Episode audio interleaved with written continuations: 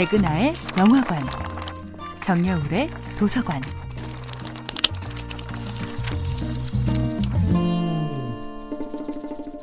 안녕하세요.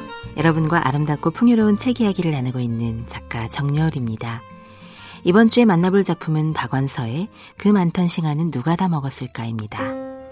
큰아들이 다리 부상 때문에 가장으로서의 지위를 상실하자 어머니의 보상 심리는 이제 온통 딸에게 쏠리게 됩니다.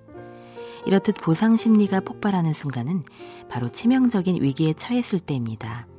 지금까지는 귀염받는 막내이자 결국에는 어른들의 보호를 받는 수동적인 위치에 머물렀던 소녀 박완서.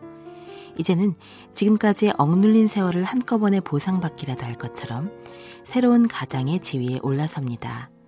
그리고 순식간에 거대한 폐허가 되어버린 서울을 보게 된 충격 속에서 일생을 뒤흔드는 중요한 결심을 합니다.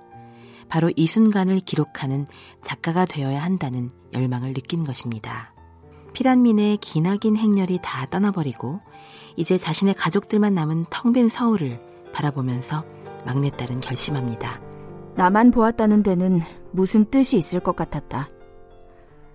우리만 여기 남기까지 얼마나 많은 고약한 우연이 엎치고 덮쳤던가.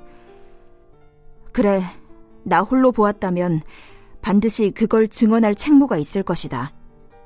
그거야말로 고약한 우연에 대한 정당한 복수다. 앞으로 언젠가는 글을 쓸 것 같은 예감. 그 예감 덕분에 공포를 이겨낼 수 있었다는 나의 고백은 언제나 다시 읽어도 뭉클합니다. 시골 마을과 구시대의 여성이라는 경계로부터 탈출하고 싶었던 엄마의 보상 심리는 기대만큼 충족되지는 않았지만 전쟁으로 인해 촉발된 그 모든 고약한 우연에 대한 정당한 복수의 방법을 작가의 길에서 찾은 딸의 지혜로 인해 이 이야기는 뜻밖의 해피엔딩을 맞게 됩니다.